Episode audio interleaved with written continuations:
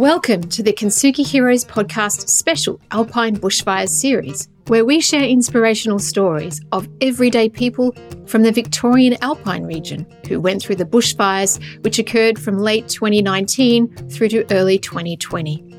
These stories highlight the different challenges and events people went through and how they overcame them. Please be aware that the story you're about to hear may have moments of deeply felt emotions and personal experiences if anything you hear has a triggering effect, please reach out to someone who can help you. If you love this conversation, please like and share it with your friends so we can continue to share more inspiration and hope to as many people as possible. Now, listen up for our next hero's story.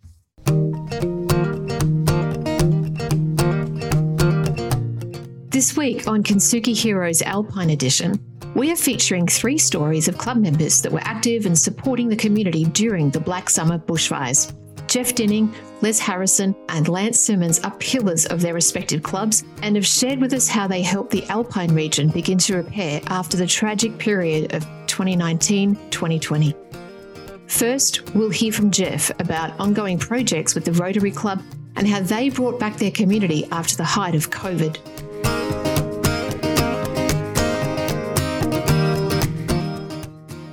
Hello, and thank you. It's so good to be here. It's uh, another one of our special series episodes for the Alpine bushfires. And my guest today is Geoff Dinning.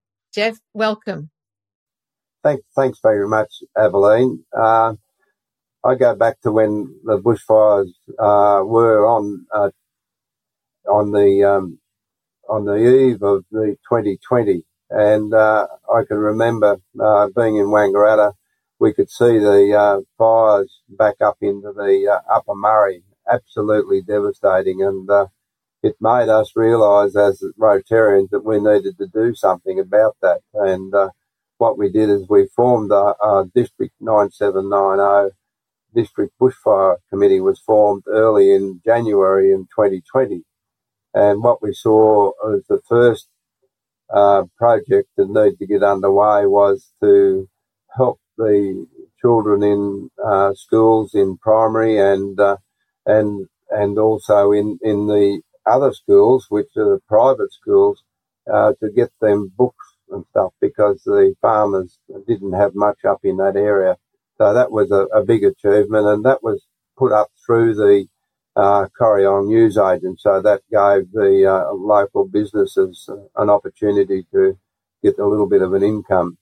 Uh, from there, we we decided that we needed to support the dairy farmers in the area, and with that project, uh, we purchased uh, dairy pellets for the cows, and and that that was a huge uh, project to get underway, and we we found that that that gave gave the farmers a, a little bit of uh, support to see that there are people doing the work to support them.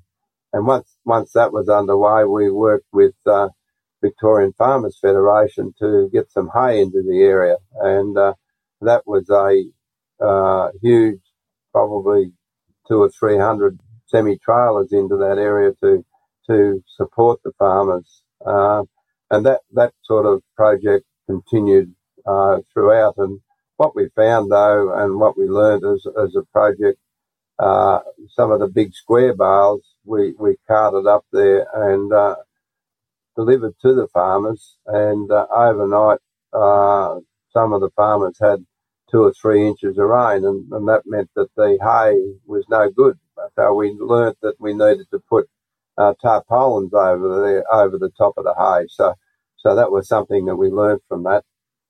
We also supported the farmers with uh, shipping containers to put their um, small items of, of machinery in there to keep them out of the weather. Uh, another project was in uh, Beechworth, Myrtleford, and Mount Beauty area was air purifiers to uh, lessen the smoke in the hospitals up in that area. And this was a, a joint project with a lot of lot of Rotary clubs in the area, and not so much in the area as well, but uh, we had support from Rotarian Rotary um, clubs in the likes of Fremantle, uh, and and uh, even even uh, the hay that came from a long, long way away. Ballarat supported us very well in in in the hay. Uh, the other projects that we did, uh, there was a lot of small towns up in in uh, the Corryong area, and we we found that we needed to support them.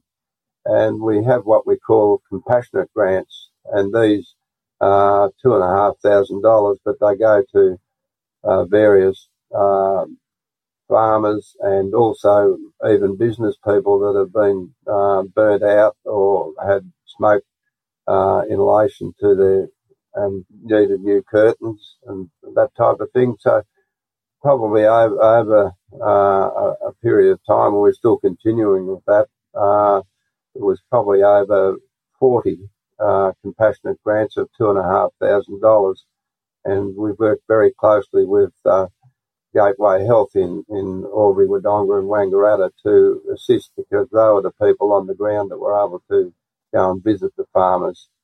Uh, but some of the some of the smaller townships like Cudgewa was completely burnt out. Uh, Corryong had fires right around it. Walwa, Towong, and Nariel valleys, and one of the other projects that was on ongoing was uh, Rotary Club of Melbourne supplied caravans, and we were able to deliver them to people that didn't have a house. So, and to see the the look on the people when you drove in with the caravans, uh, it just you could see that it made a difference to them, and they knew that they had that caravan until they got the house built. So it was very, very uh, rewarding and this sort of thing. And our, our committee of um, six people met uh, on a regular every Wednesday night on Zoom. It was on the committee made up of two from Melbourne, one one from Yea, two from Albury Wodonga, and, and uh, myself from Wangaratta, and one from Yarrawonga. So it was a joint effort from District 9790. So we really uh, did sort of assist. And on the other other hand, there was uh, Blaze Aid, which came into the area for at least six months and helped the farmers to build build their fences. Also, um, Benalla Uniting Church had a, uh, a fencing team which came into the area, so they were able to give the uh, farmers a little bit of assistance and made that it uh, worked out very well for the farmers and uh, made them realise that with people that were looking after them.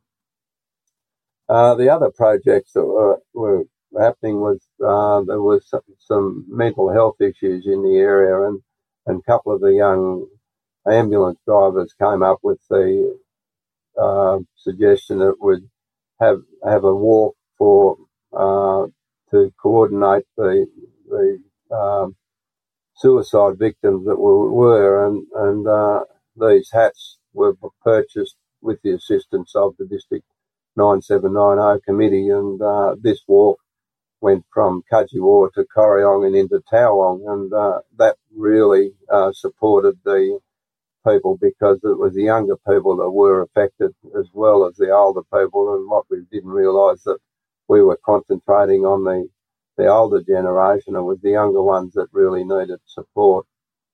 Also, some of the other projects uh, we started off with a uh, assisting. Um, was was uh, children starting up their own own um,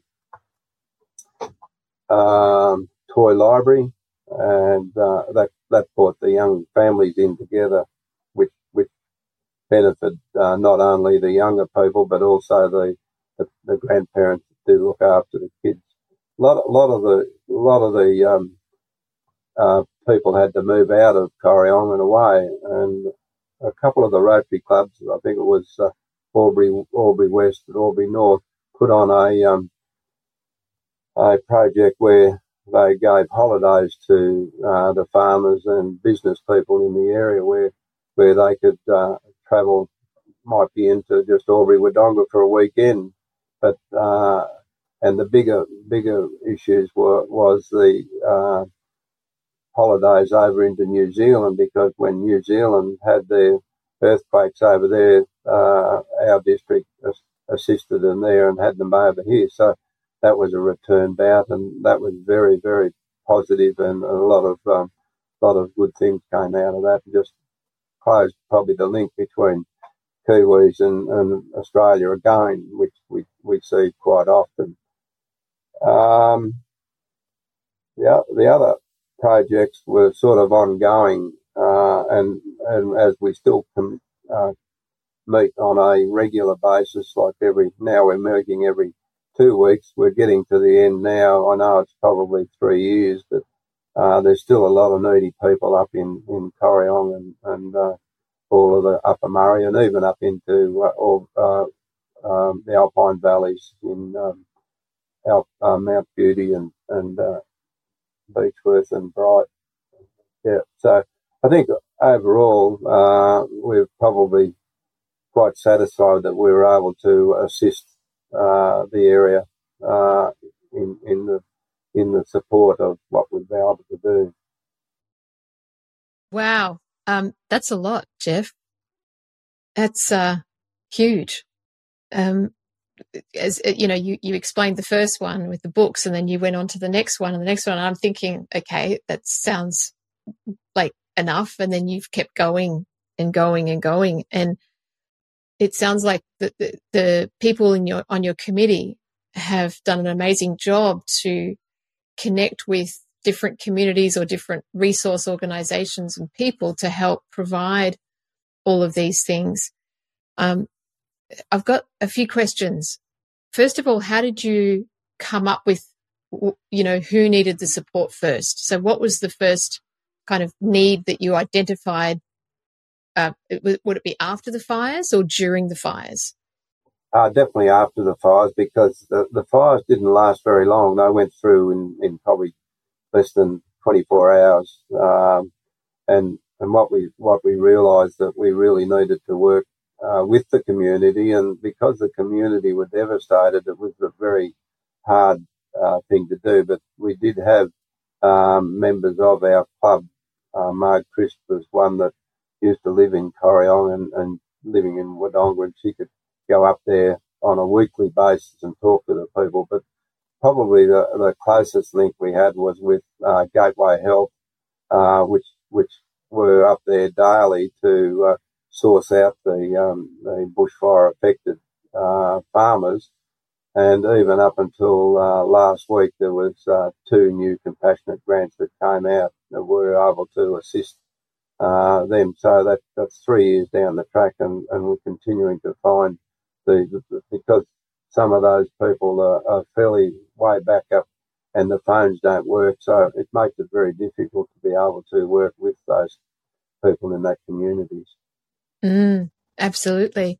Where's the funding come from for a lot of these projects? Uh, most of the most of the funding came from uh, ro- Rotary clubs that commit to it, and also uh, through uh, what they call the RABS account, which is uh, a Rotary International account, with the national body that uh, assisted us with the compassionate grants. But most of those were sort of to coordinate the projects and uh, link Rotary clubs together to be able to uh, support each project. And, and, one of the projects, as an example, was uh, Bush Nursing Hospital. Uh, they they were one of the uh, centres that uh, the, the firemen were able to get help, but uh, they needed a bigger cool room. So that was a, a project that was put together, and even um, companies from Melbourne came up to to put the cool room in and that sort of thing. It was just amazing to see uh, how the community support comes from everyone, and, and uh, very very um, positive outcome. Yeah, you just said it, and I was thinking, you know, what a what an amazing opportunity to see, uh, you know, the the community spirit and how people actually do care about each other and how they pull together. And you don't see that as much in big cities. And as you know, I think you, you you're you're in a in a country community, and having bushfires go through it really forces people to connect even more and help even more, doesn't it?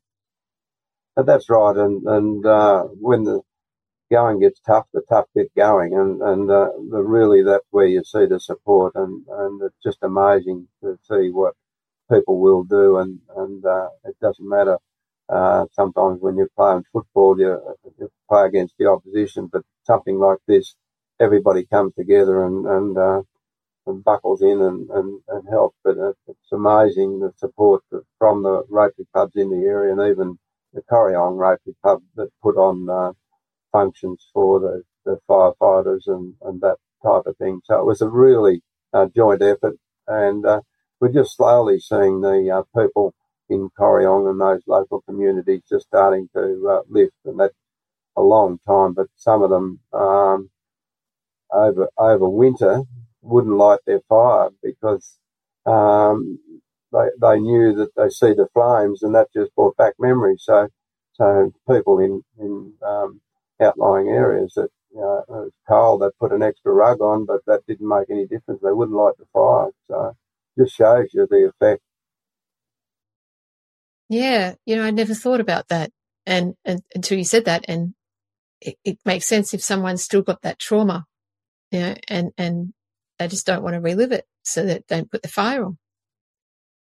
Wow, um, yeah, as you said, it's been three years, right? We're we're at the three year anniversary, and yet the the work, the initiatives that you're doing is still happening.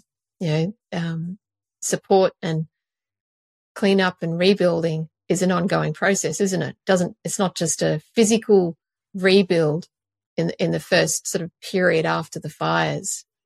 From what you've described, it's it's been a journey, and it goes beyond just the physical.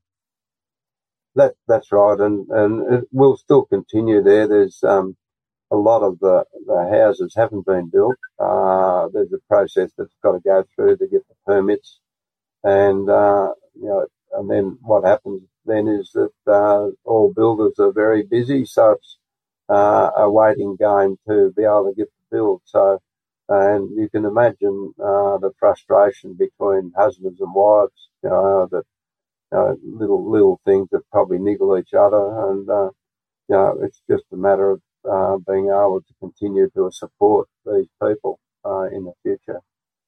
Also, uh, been support for the business community and getting guest speakers up to talk about uh, thing and getting them together just around a barbecue so that uh, the, the business community can talk to each other because uh, they they get back in their little hole and, and don't sort of get out of it. And even even when we look back nowadays, even with uh, COVID, uh, was on the top of it as well. So that made it uh, extra hard to be able to to bring people out into the community. So what we're seeing now, just um, down the track three years, we're just starting to see that sort of uh, open up a little bit more and, and people coming out. So uh, it, it is it is distressing for a lot of people to um, go through this, and, and you just can't imagine uh, unless you've been through it. But it, uh, it makes makes me proud to be a Rotarian when you can assist people in various ways. Not not so much, not not the monetary thing. It's it's also about um, being able to um, make them feel good about themselves as well. How is the how do you see the mental health of the community three years on? Like, what are you seeing? Yes, well, there had to be something done because there was three youth suicides in the area, and, and that's where uh, the girls from from the ambulance uh, came together and, and put that on. But uh, we do we we do see a, a, a, positive outcome in, in relation to now um, the programs for youth. We, we sent them away on a youth project. Uh, also, boxing's been brought into the area to give them something to do, and, and uh, also gym, gym, gymnasium and that type of thing. So I, I think it's a matter of keeping them uh, positive and, and uh, giving them something to do rather than just schoolwork. So yeah. So. Um, is there much more to do? Like, is there more ongoing work for you to do to support the community? I, I think there'll always be ongoing work, but I, I think a, a, role of the uh, Bushfire Recovery Committee from uh, District 9790 is uh, probably nearing the end, and it's up to um, some of the other areas. And I know Bushfire Recovery um, Victoria has had input, but I think uh, ours has been targeted probably more so at uh, the smaller community areas and also uh, families that probably wouldn't see any of that money from the government, uh, whereas ours is not tagged and uh, it, it hits the spot really. All Rotarians can be proud of what they've been able to achieve uh, to, to assist this committee in, in um, helping the uh, alpine communities in, in their uh, place of definite need. Absolutely. Next, we'll hear from Les Harrison, child of a station master, former head teacher at Koetong, and an active member of the Lions Club in Tungamah. He saw the impact that the bushfires had on the community firsthand and reflects on his experience returning to his home of Cudgewa after the fires, expecting to find it in ruins. Even though I wasn't directly there, it had a, a massive impact on me. I grew up in Cudgewa, which was badly affected by the bushfires, and in fact, we lived there from 1958 until 1960 when my dad was station master at the railways there. And in those days, it wasn't a long time after the disastrous fires of 1952. And I can remember being at school and our head teacher, Jim Nance, discussing these fires with us and all the things that they had learned to make sure that such a disaster never occurred again. And most of the things that he talked about were common sense things. Unfortunately, over the years, things changed. The railway eventually closed down. There's certain other issues arose as far as cleaning up roadsides, uh, collecting firewood, and just making sure the place was well left spick and span and little chance of fire starting. And that at the time was the thinking of a lot of the locals that they would never let it happen again. But unfortunately, of course, it did. And I think that's the sad part about it. Those three years that we were at Cudgewa led me to regard Cudgewa is my hometown. I'm a Cudgewa kid. And when news came through that the whole town was threatened in this terrible disaster, well, it was like you were losing your own home and your own property. It was a horrible time.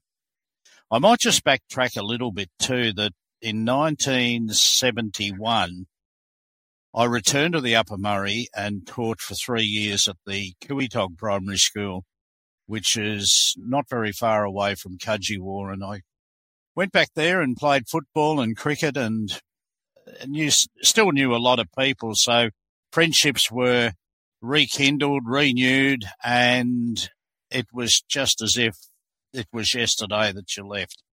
And uh, my heart still belongs to the Upper Murray. I just think they're a wonderful lot of people who didn't deserve to go through what they went through. Now, on that particular horrible time, we were getting ready to do a big job over at Nathalia with their Lions Carnival on the New Year's Eve, and the news that the fires had devastated a large part of the area really upset me. And I rang people who were up there, and the first words were, well, Cudgewa's gone. It's been totally destroyed. And you can imagine the um, reaction that, like, it was just horrible to hear that. And the lass who told me that firmly believed that they had lost their home in it as well, uh, as luck would have it later on, when they went out to their place to view the ruins, the fire had burnt right up to the house, but left the house standing. So they were very, very lucky. They also saved all their cattle. Uh, it was just an amazing stroke of luck. But I was very anxious to find out more and more about the effects of the fires. Very little concrete evidence was coming through the media. It was very difficult to get hold of a, a border paper in Tungamah where I live. In fact, it was jolly well impossible. And it was only through the bits and pieces through social media such as Facebook that we started to get a bit of a picture. Now, there are a lot of things around that area that you would hate to see destroyed. Some of it, of course, was, and it could never be replaced. Some of it survived, and like, for example, the Cudgewa Hotel, the old Permian Rights store. I really believe that our childhood home would have been burned to the ground, but the railway houses all survived. And I, I, guess in a way, when I went back there, it was quite comforting to see that at least that part of my childhood was still there, even though across the road at the old rabbit works and those places, they were destroyed. And I can remember playing in them as a child. So yeah, there there was a fair bit lost. Uh, drive, it was impossible to go up to have a to find out for ourselves how um, how widespread it was at that time. I think it was a long weekend in January before we finally got to drive up there, and the first impression was driving past the ruins of the old Wobber Hotel, which was just a landmark for years and years and years. And yeah, to see it gone was quite sad. And coming into Cudgewa, so many places destroyed. But it was a bit comforting or very comforting when we got in there to find that most of the town was still standing and it must have taken a tremendous effort by the firefighters to save all those places. And I guess they had to let vacant houses go and sheds go. Um, but places where people were living were largely left standing, although I do know that there were people who were totally burnt out, and that's um, that that was very sad. Um, it then became well, or long before we got up there at the long weekend, it became what can I do, and it was not so much what I could do, but we could do as our local Lions Club. Uh, I was very passionate about some fundraising and we organised a huge raffle in Tungamah. We had stuff donated from all over Victoria. Our members sold an enormous amount of raffle tickets. We just uh, the efforts of the Lions in our club were just absolutely incredible in raising funds. They just had this focus that we were going to help these people out. And I must admit, I kept doing a bit of kicking and nudging and just making sure that people stayed on track as to what we were after. And um, yeah, and uh, I, I, can remember the night at the Tungamah Hotel when we threw the raffle. We had 32 prizes, I think. We raised well over $8,000, which isn't bad for a, a little Lions club in a tiny little town. And we had the whole town there for it. And, uh, yeah, it was just, uh, magnificent, um, experience to be able to do that and to be able to make sure that the money was handed on. Now, on the face of it, $8,000 doesn't go a long way, but so many other Lions clubs uh, made huge donations and ran things as well. After the fires, of course, there was the refencing and just getting people back on their feet, farms secure. Now, I do know a group called Blaze Aid went up there and repaired fences, repaired gates. Uh, the Sikh community I don't know where they came from, but on the long weekend when we went up there to visit and to talk to some of my friends, they were out fencing and I just couldn't believe what they were doing. I did meet one of them in Melbourne last year, or one or two of them, and they really are incredible people and they pass under the radar a bit as far as people who just do so much for other people. And yeah, and, and, and just then to catch up with the Lions from Walwa Jingellic, and uh, gee, some of them were really, uh, they they were hurt pretty bad, and some of them very had very narrow escapes. I might add too, and there when we drove up along the the Murray Valley Highway along the river, it's uh, it was you, you just thought it must have been horrific, and it's just yeah, it look it was an experience seeing all this stuff, the ruins of homes and substantial homes, historic homes, and, and you think, well, how much has just been lost? Our history, our heritage, and uh, like thank, thankfully to the CFA, so much was left standing. That that's that's the amazing part about it. Then, of course, we were hit by COVID. Then the floods and oh, look, how much can these small, tiny communities take? They're, they're just incredible people. They're so tough. Up there in the Upper Murray, they are tough people and, and they're wonderful people, but uh, it makes you wonder just how much they can put up. Like environmentally, it as a very, gee, I fished that Murray River up there for years and caught some wonderful trout and cod and redfin and to see the damage done to the environment uh, from the fires and the resultant death of so many fish and birds and animals just from the putrid water that the Murray became. And you started to wonder, will it ever clean up? When you were describing in your story how you drove up the Murray Valley Highway and you said it was just unbelievable what you saw. And now when you drive up the Murray Valley Highway, you know, it looks totally different. You know, there's this regeneration and in some parts, like in Corryong, you said it's hard to believe there was even a fire that ripped through there.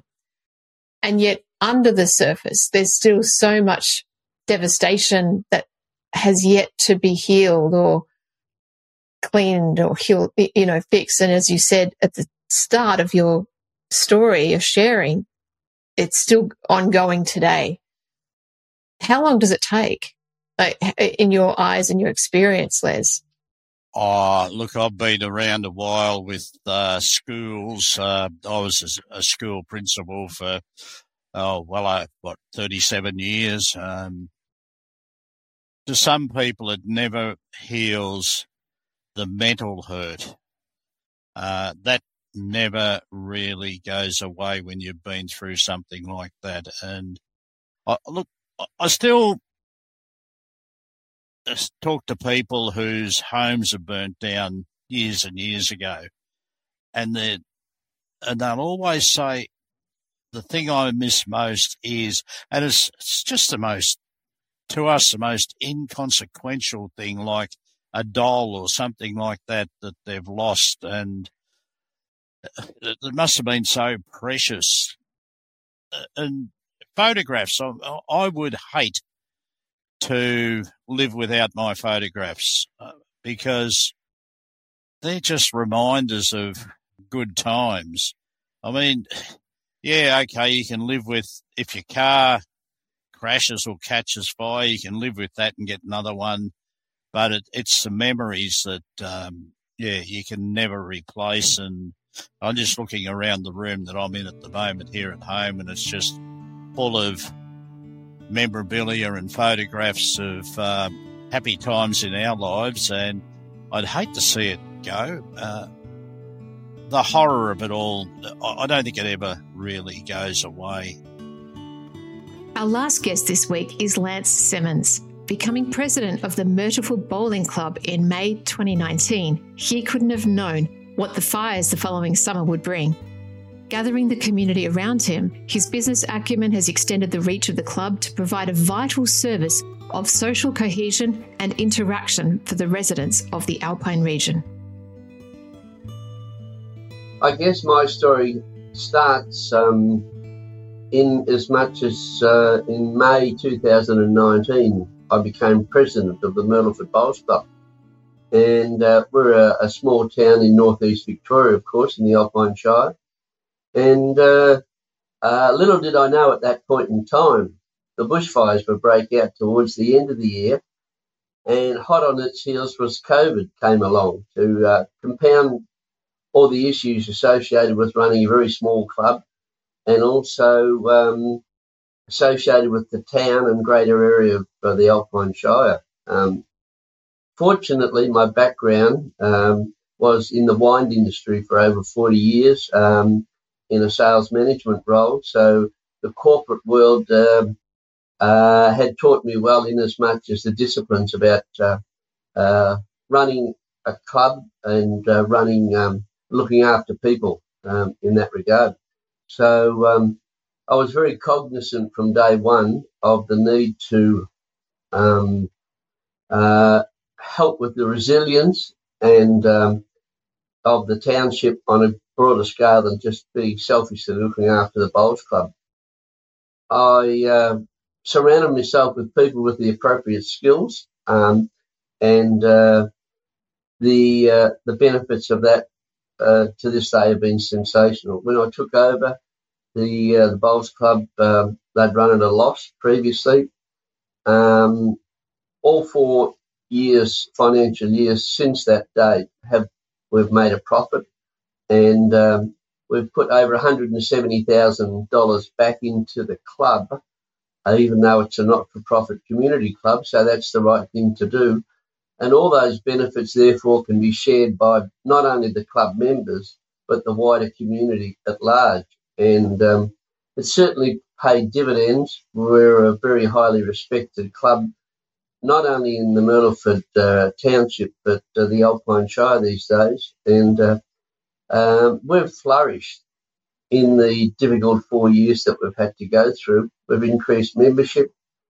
Um, we've just partnered and raised a lot of money for the Royal Children's Hospital in the last few weeks, even. But um, we've enhanced our Barefoot Bowls program. So we've been, um, we've really uh, recognised the need for uh, social interaction and supporting the people of the township uh, through difficult times. And um, um, they've they've uh, they've come back to us obviously, and, and, our profile in the town has been enhanced, and everybody knows the bowling club is a good place to be at these days. Oh, that sounds wonderful. Um, yeah, and well done for for being able to turn it around since you've uh, since you joined in 2019. That's really great to hear. So, tell me what what was going on uh, for you? you? You'd obviously been at the club for uh, what five months or so before the bushfires broke out, and what was the impact on you and also, I guess, the club, the community, and t- take me through then sort of how things played out at that point. When um, uh, I was uh, shoulder tapped to consider taking on the presidency because the the previous president and his wife were moving to Queensland.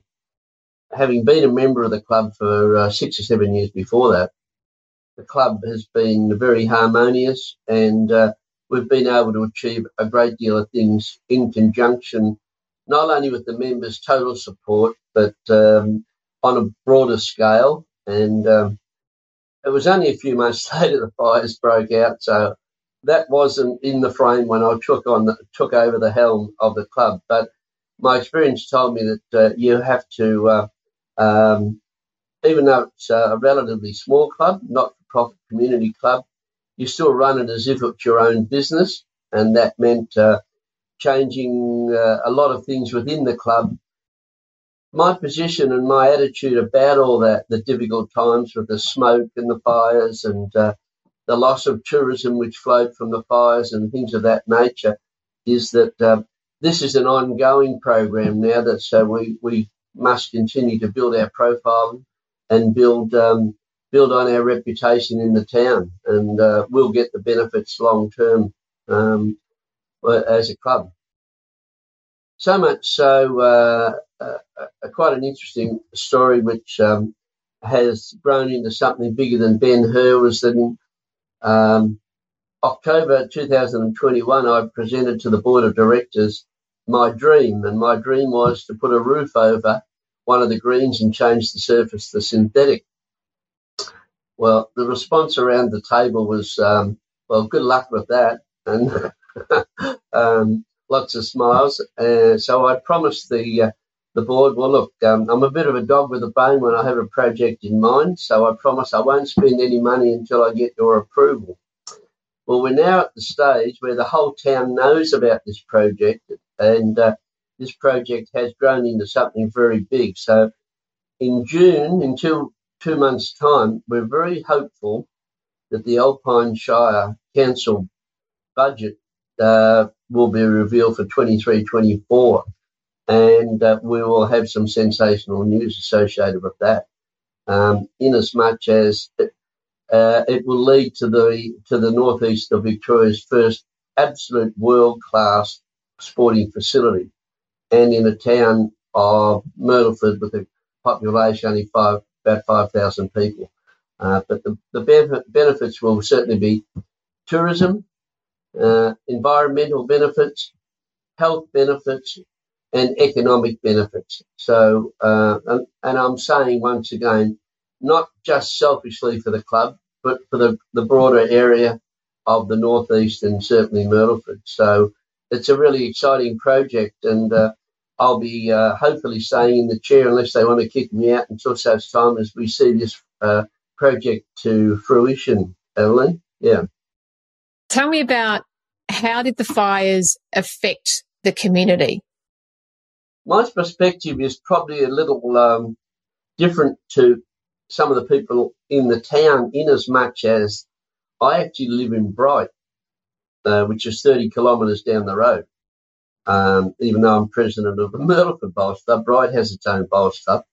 Um, however, um, I just uh, noticed that um, there was uh, a lot of businesses really wanted to cut back and uh, uh, run a very tight ship to try and survive uh, because tourism was blocked, and in some cases they sort of uh, advised tourists to leave, the, vacate the area in some of the critical periods of the fires, and uh, um, so there were a lot of, shall I say, fragile people um, that had put their life. Uh, uh, life savings and everything into their business, and were very uh, yeah, fragile when it came to mentally how they were going to get through this and hoping that it wasn't prolonged. And then to get slammed with the COVID thing on top of it, um, that sort of added another dimension. And and to this day, it's been very much going to visit these people one on one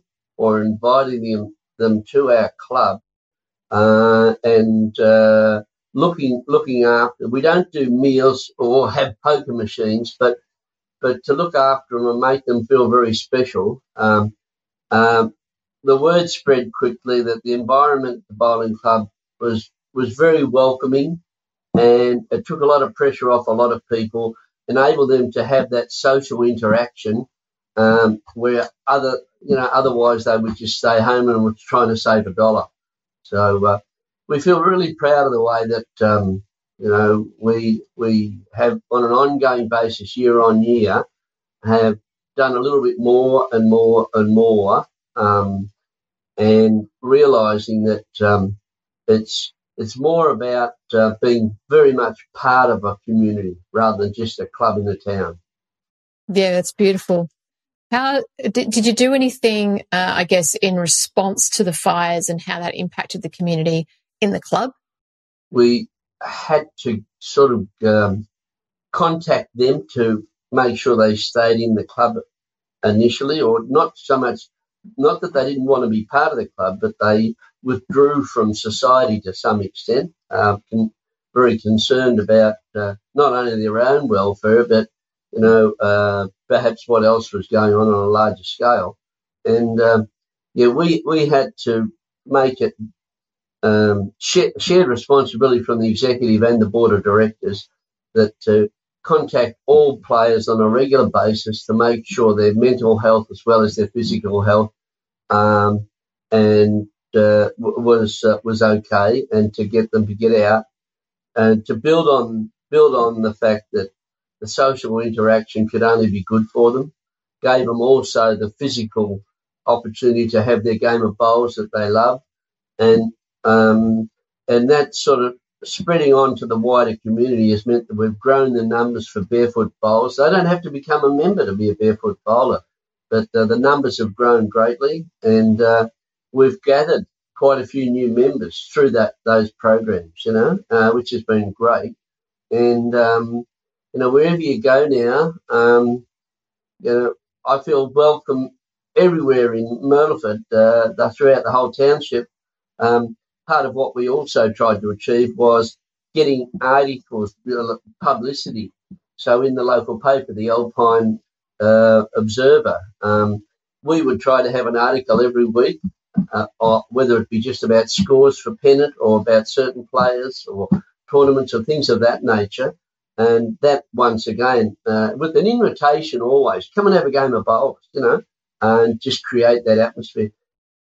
I could only imagine that during those difficult months and then the ongoing COVID, but certainly when the, the fires started, but having those programs open and, and growing those. And like you said, reaching out to people and making sure that they were invited and kept con- connecting with the others was just a lifesaver for them. I mean, this is what people need. They need the connections. They need to be part of that, the group and be, and may be made feel part of something. Well, you know, it's very hard to measure, Aveline, very hard to measure that.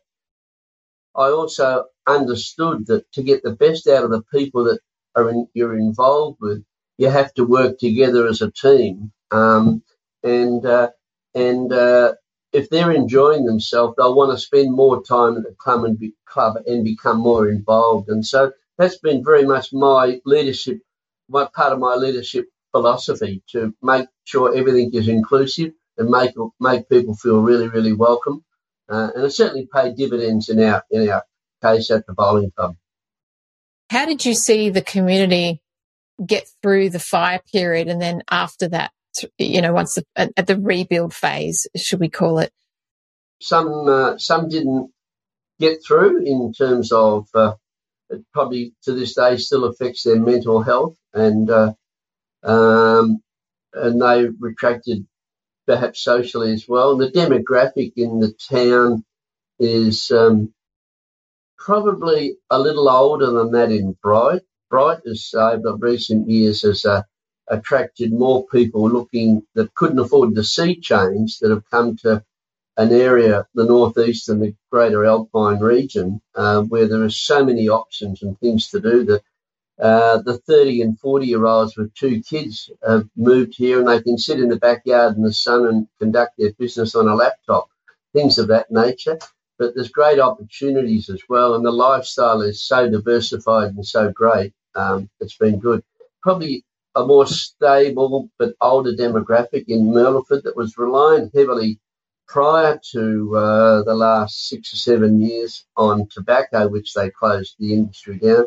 So that really left um, the timber mill as the key employer as well.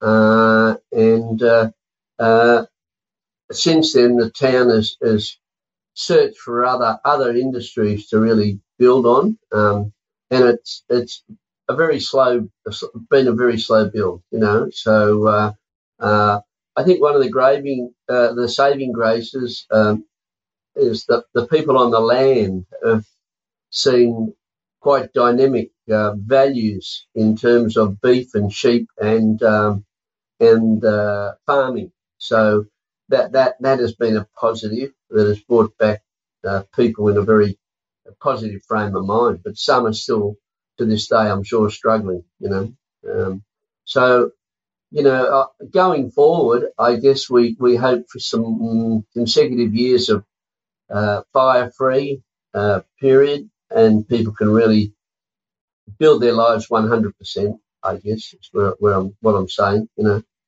has the community kind of put in place anything new after these fires on a, on a physical level or or a humanitarian humanitarian kind of person personal level to potentially cope if if if the fires come if more fires come in the future? Um, look, uh, I spoke to the vice president of the footy club a couple of years ago, uh, two years ago, I think, and because I had this thing in mind that um, I wanted to see every single club in Myrtleford come together, um, and uh, even if we only got stickers and a little uh, stand with all the, the brochures in it for regarding Beyond Blue and mental health and issues that might have uh, made life difficult for a lot of people, irrespective of their age. Um, I was a step behind because the uh, the football club had started a move for themselves, uh, for their club.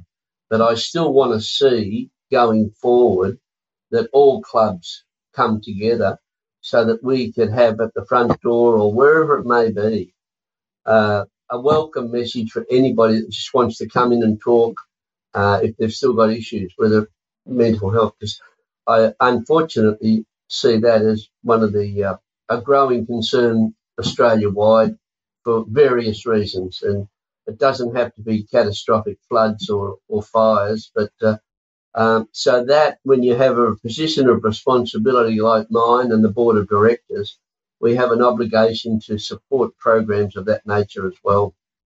Lance, thank you so much for sharing. I love what you're doing. I love your positivity, uh, your connectedness, the way you're developing these programs and growing the spirit of the club and connecting with other clubs and making it so accessible to people and being a solid place in the community for people to, to go and enjoy and it's so important. And I, I just want to thank you for sharing and everything that you're doing. Well, I appreciate your time and having the opportunity to um, have a chat to you, Aveline. So, uh, yeah, uh, thanks for uh, to you and uh, Ian for developing the, this program, and I hope down the track it provides some benefit for others to share in. Absolutely, I know it will. Thank you, Lance. Really appreciate it. Bye bye. We hope you've enjoyed this episode of Kintsugi Heroes with the Alpine Bushfires special series. Please like and share the show to your friends so we can get this out to even more people. If you have a story you'd like to share with us, please reach out using the contact details below. And join us for our next hero story. Until then, keep being you and remember that we are all heroes in our own unique way.